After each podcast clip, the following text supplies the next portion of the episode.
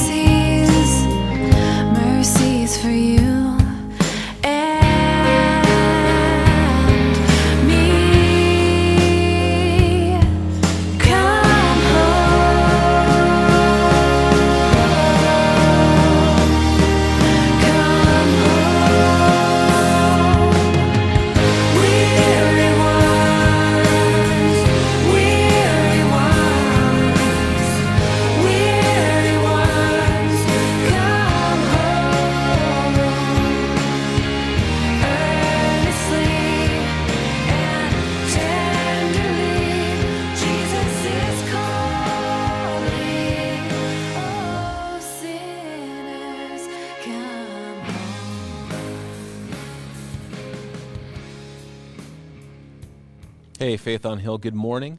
Pastor Adam here. I hope your Labor Day weekend is awesome and uh, you get to barbecue something and, and have some good weather. Um, as far as things going on around the church, uh, this Sunday is our last Sunday where we are meeting outdoors in our field. And we've had a great summer meeting together outdoors, and uh, it's gone better than I could have ever imagined. But summer doesn't last forever, especially in Oregon, and so we will be next Sunday back in our building for the first time since March. We're going to have the chairs spread out. We're going to be socially distant. You have to wear a mask, uh, no hugs, you know, all that kind of stuff. And, and I want, look, I want to give hugs. I want to hold babies. This is this is Pastor Adam. You know that that I love connecting with people, uh, but just can't do it right now. So excited to be back in our sanctuary, um, looking forward to continuing our study of God's Word, continuing to worship together. Um, but we have to be safe, and we don't want our church to be a, a spread site. And we know that there's churches like that church back in you know, Eastern Oregon that just massive community spread because they weren't being safe and they just weren't doing the basic things. So uh, that's going to be happening next Sunday. Now, what we're doing with the kids, um, everything is a work in progress. And kind of our motto, our, our working thing as we've done anything, when we shut things down and went online, when we started to go back to in-person services in the field, was that it didn't have to be perfect week one. And so we're still figuring things out. We're still tweaking things. But with the kids, um, I'll tell you, I am in conversations with pastors in our conference of churches, local pastors. I'm on Facebook groups for pastors um, all across the country. No one has figured out how to do kids' church um, in a pandemic. And so the closest we've come to is this. We are a very family-friendly church. And so we're going to continue to have those pre-packaged kids packs. The kids can grab them. There's coloring sheets, there's snacks, there's all that. And if you just want to lay a blanket out in the in the sanctuary somewhere, uh, if you just want your kids to sit with you in the sanctuary, that's totally fine. You know that. You know that if your kids make a big noise, uh, we don't care. We're also keeping the service shorter so that it It helps with our kids. We're going to also figure out a way to have the fellowship hall open for our kids. Uh, so if families want to just go in there and don't worry about how loud their kids are, but we'll still have um, at least the audio piped in there. We're still working on all that. But that's the plan. Um, if somebody has a better idea, let me know. Uh, again, nobody's figured out how to do this right, and we are uh, tweaking and adjusting constantly. We, we aren't going to have it perfect week one. Uh, but that's that's what we're trying to do, is how do we have church together um, and how do we serve our kids uh, at the same time, recognizing the, it's there's a reason why school's not in session right now. And so that's what we're trying to figure out. So next Sunday, we will be in person. We'll continue to be online as well for those who don't feel ready to come gather, for those who don't feel safe, or for those who just can't uh, for different reasons. And so we're going to continue to have online church. Now, Uh, we've been studying the Gospel of Mark, and it took us like a month to get through chapter twelve. We're going to do chapter thirteen in one Sunday. We're going to talk about the end of the world. And for some people, this topic has a lot of baggage. If you grew up in a church uh, like I did that focused on Bible prophecy, the rapture, the end of the world very heavily, that can be a lot of baggage. Um, I had a friend who grew up in a church like that, and anytime anyone mentioned anything to do with Bible prophecy or the end times, he just shut off because his dad ruined relationships over his obsession with it. That his dad had had a room with like charts and and graphs and maps, and and if he would just get in random conversations with strangers about his his theories and positions on the end end times and Bible prophecy. And he said, I never saw my dad share the gospel with anybody, but I saw him talk to him about why uh, the pre-tribulation rapture was the only right view of the end times. And that comes with a lot of baggage. For other people, they just have no experience with it, and they're like, yeah, whatever, I'm just focused on trying to live my life. Like, how do I get through today? And so the end of the world doesn't seem important to me. And I'll say this. Um, I, I think the, the the big idea, if you see uh, on my notes here, you know, how to be ready without wearing a tinfoil hat. You know, there are people who get really weird and unhealthy, and, and they become like that cartoonish caricature of, of a conspiracy theorist who's wearing a tinfoil hat so that the aliens can't read their brainwaves. We don't want to be people wearing tinfoil hats. I also heard a pastor one time say that there's people that seem to be on the planning committee for the second coming of Jesus, and that he wanted his church to be just on the welcoming committee. When Jesus comes back, we're excited, we're welcoming him, but we're not on the planning committee. And there are people that f- it feels like that. Um, so try to have a balanced approach. Jesus spends a whole chapter. Chapter thirteen is the longest teaching of Jesus in the whole Gospel of Mark. It's his farewell, final send-off teaching before he goes to the cross. And he chooses to talk about Bible prophecy, about the last things, about his second coming. So if Jesus spends his longest teaching talking about that, it has to be important. Now what happens is we look around our world and people get really excited, like, is this it? Is, is, is, uh, you know, I remember when nine eleven happened. Is this it? Is this it? And then when, uh, you know, different wars have happened. Is this it? Is this it? And then, uh, you know, the pandemic happened. Is this it? You know, I, when I was twenty-three, I, I was made the, the overnight manager of a grocery store near Seattle. And uh, after ten o'clock, the grocery store had a bell.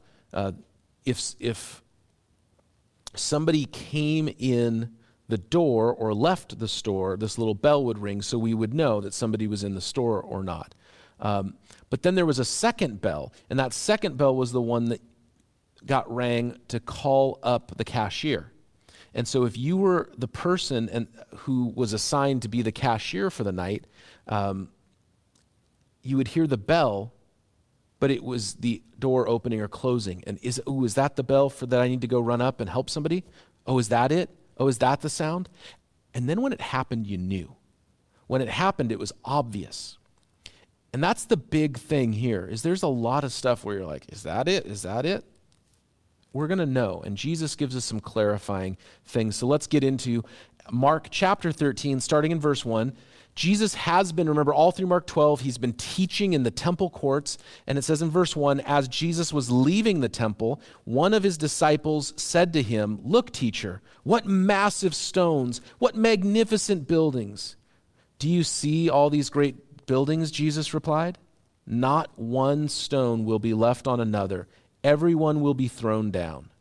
As Jesus was sitting on the Mount of Olives opposite the temple, Peter, James, John, and Andrew asked him privately, "Tell us when these things will happen, and what will be the sign that they are about to be fulfilled." So Jesus is leaving Jerusalem. He's going uh, across to uh, Bethany, which is on, Jerusalem sits up on a hill. You go down into a valley, you come up onto the Mount of Olives, and there's the village of Bethany.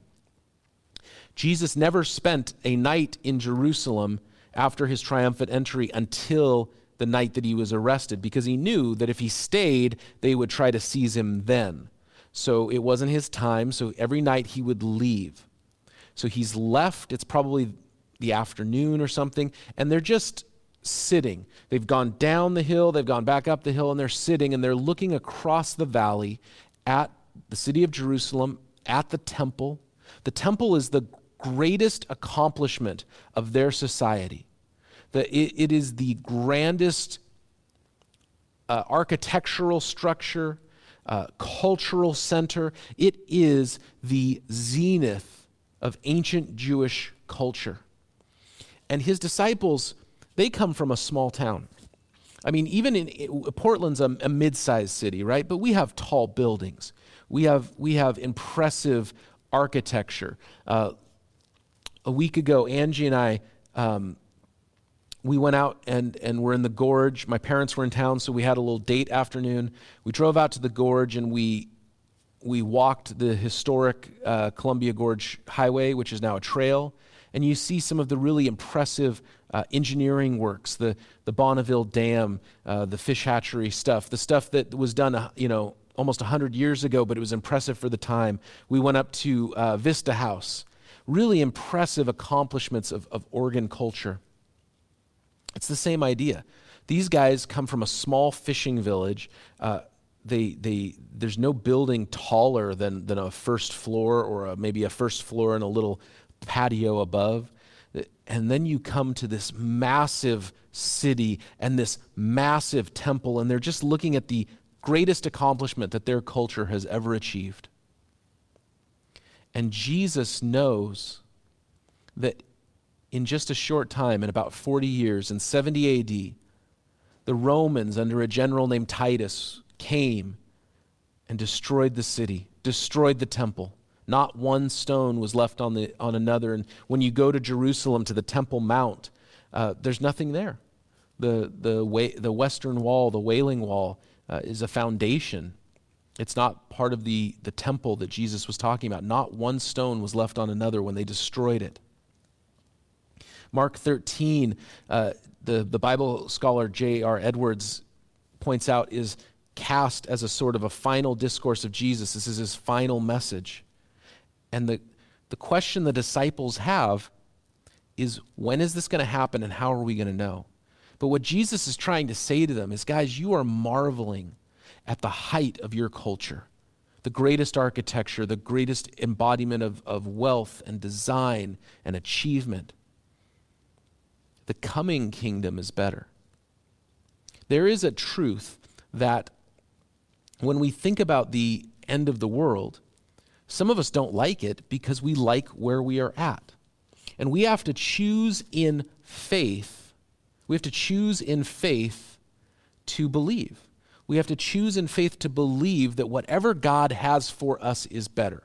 And so peop- some people don't like talking about the end times because they like where we are at, and there's an unknown about what happens after God makes things right. And what is heaven like? And what is eternity like? And will I be bored? I'm going to tell you this. You will not be sitting on a cloud playing a harp. Um, there will be action and activity. We are not going to be bored. Whatever God has for us is better. And so here's Jesus' disciples marveling at the greatness of their culture. And Jesus says, this is all going to go away. America will perish. Western society will fade away. If Jesus doesn't come back for another thousand years, this will all be gone and replaced, just like every other human culture. But what God has coming is eternal and is better. That's the first thing we need to know as we get into this. Now, verse five, Jesus says, "Watch out so that no one deceives you. Many will come in my name claiming that I am he and will deceive many." So if Jesus says, "Watch out," because there will be those who are trying to deceive you, uh, it's so that we aren't deceived. there are going to be people that try to deceive. Uh, we've seen it over the years, cult leaders who have tried to deceive Christians and saying, this is the second coming, we need to build a bunker, uh, that, that they are the, the Elijah coming, or that they are the second coming of Christ. And, uh, you know, when I was a kid, I remember uh, David Koresh down in Texas, but there are others who have claimed, hey, it's the end times, get yourself ready, and they're deceiving people. And so we need to be aware so that we aren't deceived. Uh, verse six says, many will come in my name claiming that I am he and will deceive many. So just because somebody claims to speak in the name of Jesus, it, it doesn't mean that, that that they're telling the truth. I, I love what the book of Acts says. You know, the, the Berean church, there was a city called Berea, and the Christians there, when a teacher came, you know, Paul came and said, here's the gospel of Jesus. And they said, oh, really? Okay. And they went back and they looked in the Old Testament scriptures to see if Jesus really was the Messiah, if he really fulfilled all of the Old Testament prophecies, if Paul was really saying the truth. They went and checked the scriptures. If Jesus is saying, watch out, because there are going to be people that will deceive you, th- take that one seriously. Verse seven, when you hear of wars and rumors of wars, do not be alarmed. Such things must happen, but the end is still to come. Nation will rise against nation, kingdom against kingdom, and there will be earthquakes in various places and famines. These are the beginnings of birth pains. Verse seven and eight, wars and rumors of wars, earthquakes and famines. These have often been looked at by people, almost universally, looked at as signs of the end times. Oh, there's a rumor war.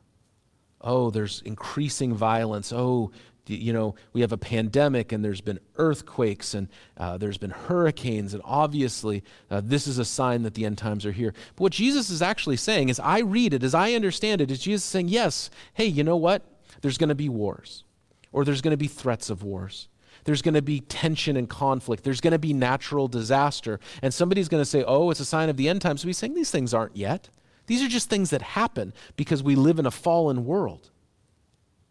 The end is not yet. Verse nine, you must be on your guard. You will be handed over to the local councils, flogged in the synagogues. On account of me, you will stand before governors and kings as witnesses to them. And the gospel must be first, must first be preached to all nations. Whenever you are arrested and brought to trial, do not worry beforehand what you are to say. Just say whatever is given to you at the time, for it is not you speaking, but the Holy Spirit. Brother will betray brother, father his child, children will rebel against their parents and have them put to death. Everyone will hate you because of me, but the one who stands firm to the end will be saved.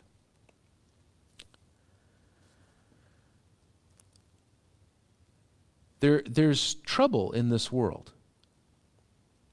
The American Christian experience has been largely free of persecution, and it is anomalous. I do not believe that Governor Brown is persecuting us. I'm just going to say that right now.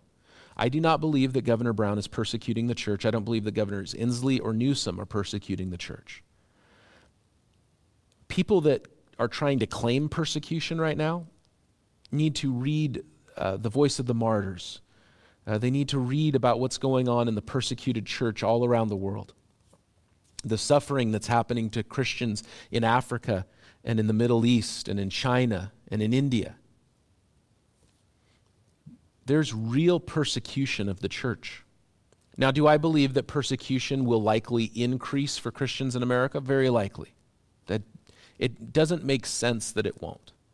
Uh, I, I believe that it will come to a point where Um, it's going to be hard for Christians to hold certain jobs because of our beliefs. It will be hard for Christians to uh, have certain social, social or societal advancements because of our beliefs and because of our faith.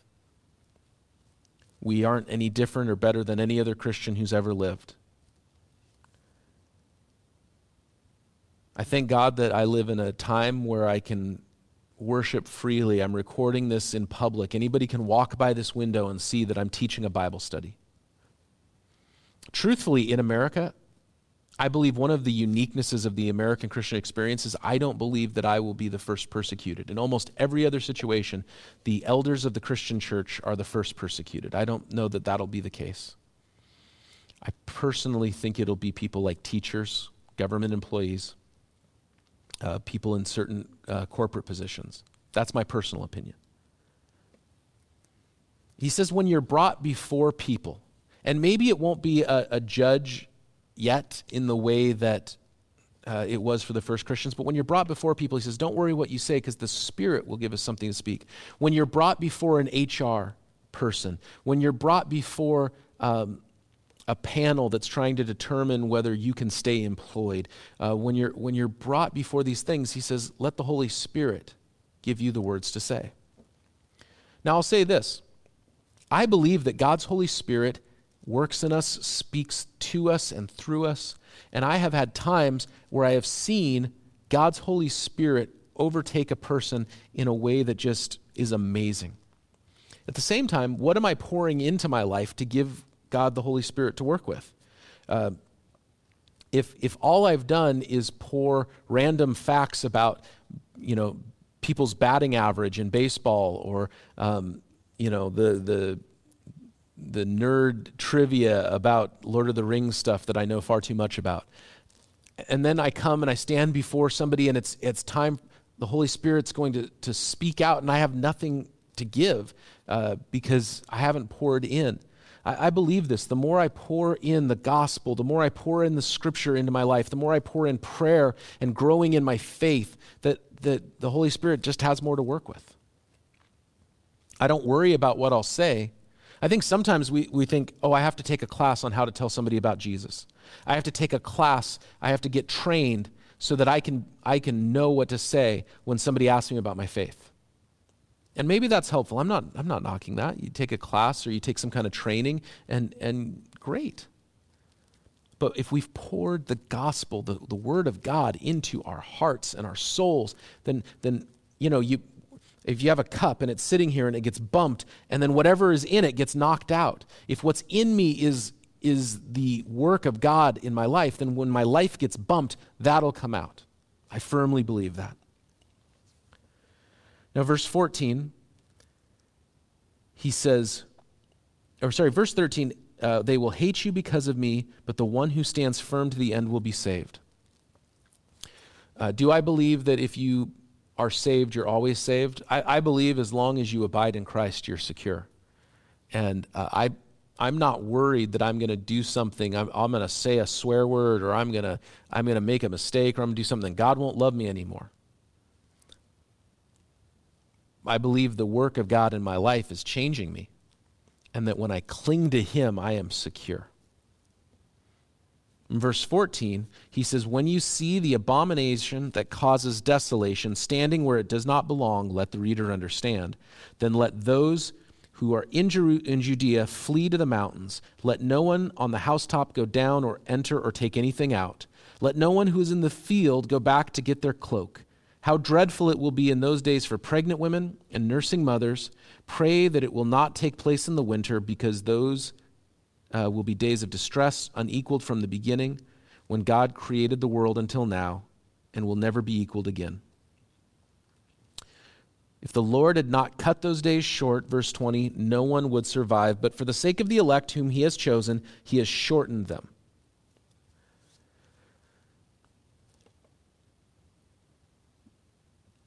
There's this idea that the coming kingdom of God is better.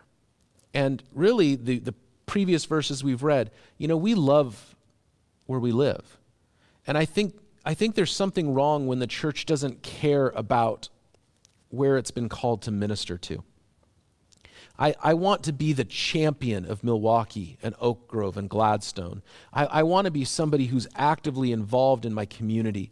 Um, last year I met a, a, a guy who um, oversees a fairly well-known and large local ministry, not a church, but a, a parachurch ministry.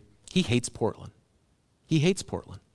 And he was telling me all about it, and he's like, oh, isn't it hard being here? And I said, I don't think you should be here or something. Like, you're in the wrong place if you hate it here.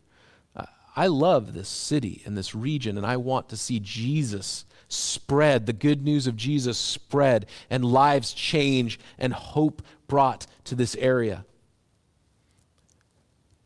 But it's not our home. And so what Jesus has been saying is, hey, there's coming a time when this world is fallen, this, this world of darkness, this world of violence, it's going to be too much. And, and no more. He says, if those days hadn't been shortened, I think there's two things that that means. I think one is that when Jesus says, if those days hadn't been shortened, no one would survive. I think part of what it means is if God just left us to our own devices, we would eventually kill ourselves. We would just eventually destroy ourselves because of sin. And so in God's mercy, he's going to say at one point, no more, no more. I also think this means that what God is going to unleash will be so complete in its severity that even God will say, I can't do this anymore because none of you will survive. What I think is going on is we're going to see two wraths. We're going to see the wrath of people and the wrath of God, the justice of God and the injustice of people, because he's talking about how brother will betray brother, father his child, children will rebel against parents. Uh, there's going to be people that are, are believers, and because of their faith in Jesus, they'll be beaten and tortured and, and imprisoned. Uh, all of these things are happening, and that is the wrath of a Christ-rejecting, sin-loving world. And they will reject us because we are the servants of Jesus, and they rejected Jesus. They, they reject the light, because people love the darkness for their deeds are evil. And there's going to come a time where there will be people who think putting Christians to death, even in America, putting Christians to death is the good thing. We're already starting to see that.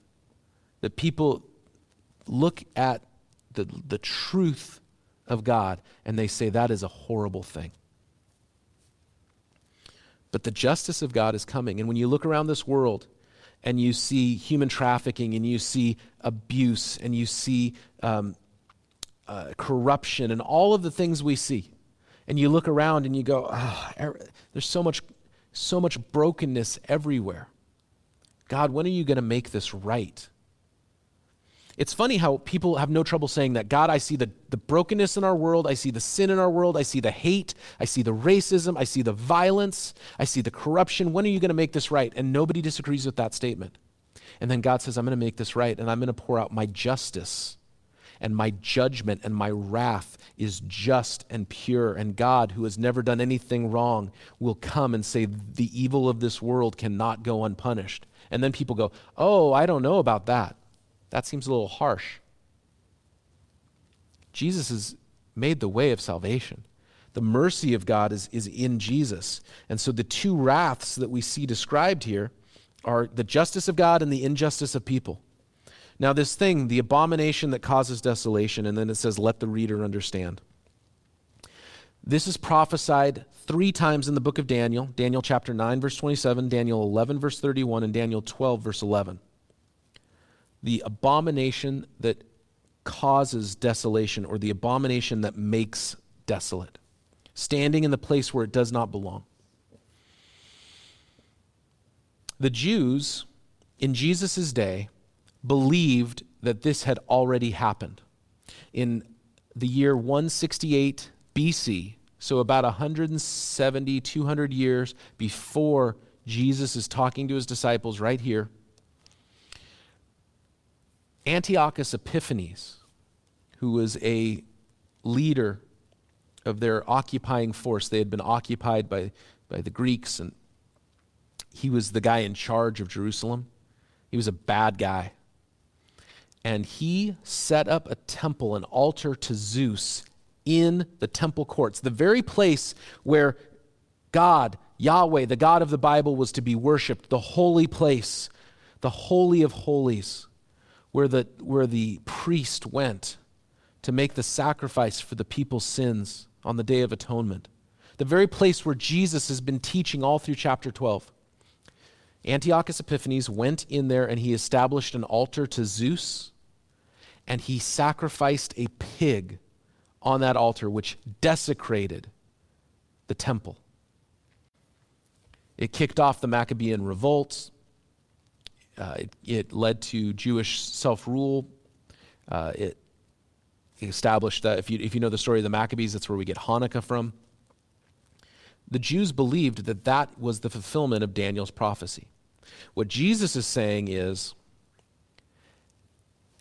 you think that's something in the past, but it's actually something in the future. Now, this wouldn't mess with the way that um, Jewish thought was towards prophecy. All through the Bible, we see what some call first and full fulfillment, or partial and full fulfillment, or patterns of fulfillment. What that means is this, is that Jesus came, his first coming, and he fulfilled the prophecies of the suffering servant. When he comes again, his second coming, coming, he will fully fulfill the prophecies of the Messiah, the conquering king, the true ruler, the, the prince who will bring peace. When we get into the book of Daniel in the new year, we're going to see that in Daniel chapter nine, he says that there's a coming Messiah, but he will be cut off, which Jesus was when he was crucified and rose again. And then he'll come in power and establish a kingdom which will have no end. And so what Jesus is saying is, hey, you see that thing? Remember last week we said that Jesus is always looking to expand our understanding of God, not to limit it to something manageable, but to expand it. He's saying, you think this thing's already happened, it's still coming. And you can compare verse seven. He says, hey, when you hear about these things, rumors of war, conflicts, natural disasters, that's not it. But when you see this happen, then you know this is real. This is the time. The Bible in the Old Testament calls it the time of Jacob's trouble. Uh, we would call this uh, the Great Tribulation. Verse fourteen is speaking of future events. And then in verse twenty-three, or sorry, in verse twenty-one, he says, at that time, if anyone says to you, look, here is the Messiah, or look, there he is, don't believe it. So what he's saying is, again, watch out, there's going to be false messiahs, and this time is going to be a time of trouble like the world has never known. He, he says, hey, if you see this happen, if you're in Jerusalem and you see this abomination that causes desolation, flee.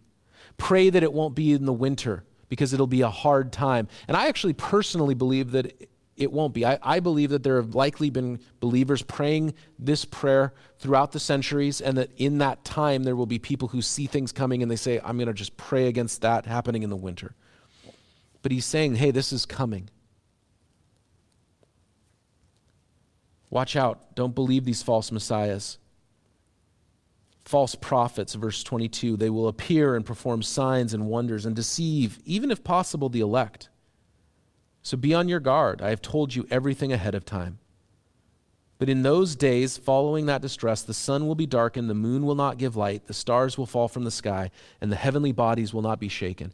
I, I think, or sorry, the heavenly bodies will be shaken. I, I think to me, this is why I don't believe that what Jesus is talking about was the destruction of the Jewish temple in seventy A D. Um, even if that's part of it, a partial fulfillment, and there's still a full fulfillment. Um, We've never seen stuff like Jesus is talking about. I do believe this, though. The devil is not trying to live in God's will.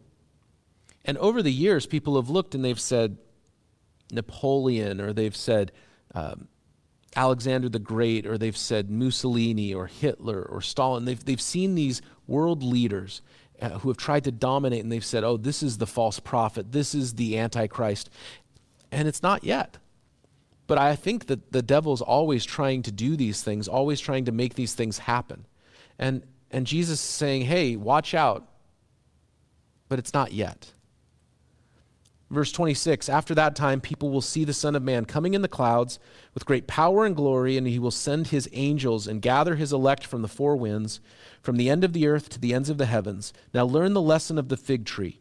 As soon as its twigs get tender and its leaves come out, you will know that the summer is near. Even so, when you look to these things or see these things happening, you will know that it is near, right at the door. Truly, I tell you, this generation will certainly not pass away until all these things have happened. Heaven and earth will pass away, but my words will never pass away. So he's saying, watch out for false saviors. He's told us ahead of time, verse twenty-three. Um, there is, when it says this generation will not pass away, I actually think this is a word of encouragement. That those who live through that time can know that it's not a forever time. They can have hope that they have an end coming. Now, Bible prophecy and, and eschatology, which is the big fancy word for the study of the end times, it's not just this chapter. And it's not just Daniel chapter nine, and it's not just First Thessalonians, and it's not just the book of Revelation. And it's not just Matthew twenty-four. It's a big subject. So when you look at this and you say, wait, does this mean that Christians will live through this? No, I, I don't believe that. I don't believe that. I believe that we get the fuller picture by studying all of the scriptures that deal with the, the end times. And we know that from Abraham, back in Genesis, he says, God does not judge the righteous with the wicked. We know that there is no wrath left for the church, so that in this time, when God pours out his full and pure and just wrath on a wicked world, on a murderous world, on an abusing world, on a corrupt world, there, there's no wrath left for the church, because Jesus has taken all of God's wrath on himself. So I do believe personally that God will remove the church before this time, and that this elect that he is talking about are primarily uh, Jews, ethnic Jews who will come back to faith in Jesus as the Messiah, or any Gentiles who place their faith in Jesus during that time.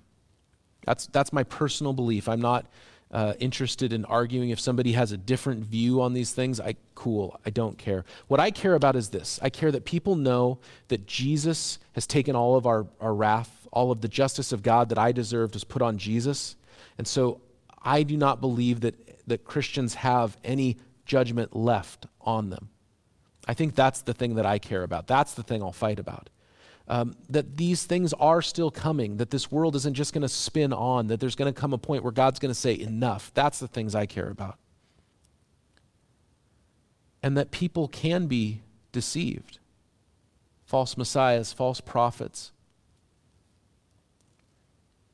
Verse thirty-two, but about that day, for that hour no one knows, not even the angels in heaven, nor the Son of Man, but only the Father. Be on guard, be alert.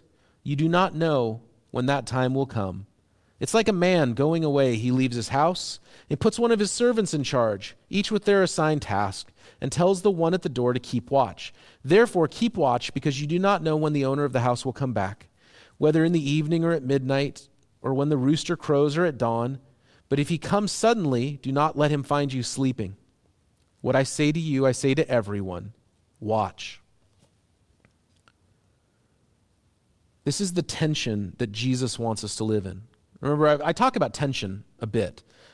We don't like tension. Is God fully sovereign, or do I have free will? Am I eternally secure in Christ, or do I have to stay uh, clinging to him? These are tensions that exist in the Christian faith. The grace of God versus the holiness of God. These are tensions that I choose to live right in the middle, and it's not always comfortable. And it's easier to just go to one side or the other and just emphasize one side of the tension. But Jesus gives us this tension. He says, the day or the hour, nobody knows when this is going to happen.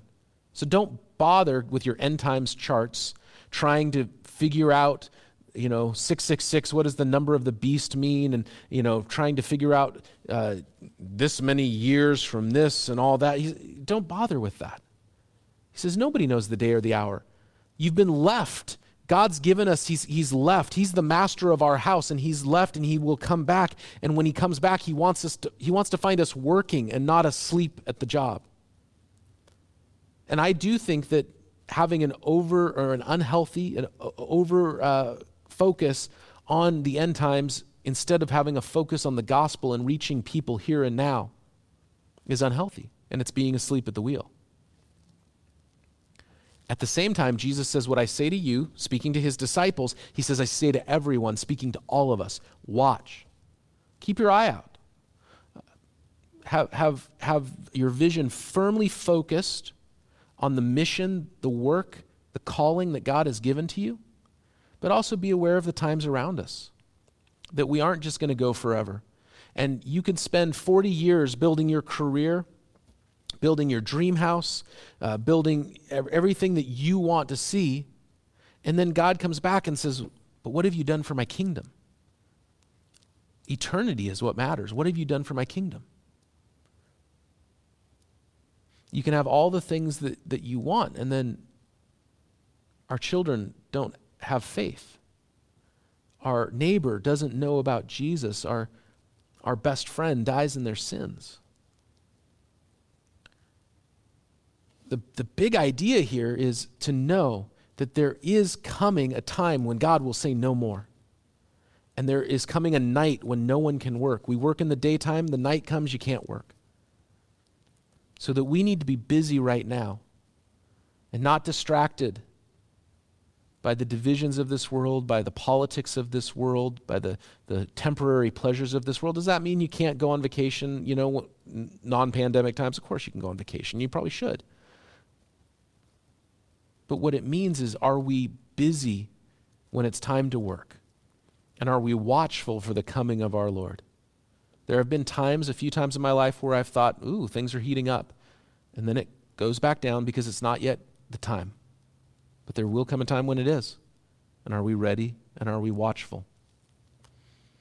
If you do not feel assured that, that if Jesus came back or if you died, if you don't feel that assurance that you are in Christ, if you don't feel that assurance of salvation, then I invite you to cry out to God wherever you're at and say, Jesus, I want assurance. I want to know that you have changed my life. I want you to be the master of my heart. I want you to take me and get rid of all of the old junk and make me a new creation. I believe God hears you where you're at. If you're a Christian and you say, I know that Jesus loves me, but you know what? I know that there's a greater work that God has for me and I need the power of God. Then, you know, Pentecostals call it the baptism of the Holy Spirit.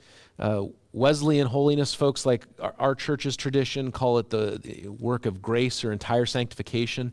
Uh, there's different things that people call it, but we know from experience and from the Bible that God the Holy Spirit does a work in the lives of people. Jesus talks about it here, that God's Holy Spirit's going to do a work in our lives. And if you want that power to step out and live so that God will find you working, then just ask, God, fill me full and fresh with your Holy Spirit. Whatever that work is that you need to do in my life, I give you full reign to do it. I believe he will. The days are short, and maybe this maybe this pandemic is just something that happens every hundred years. Maybe this is bringing us closer to those final days. I don't know. But I know that I'm watching, and I want to be at work.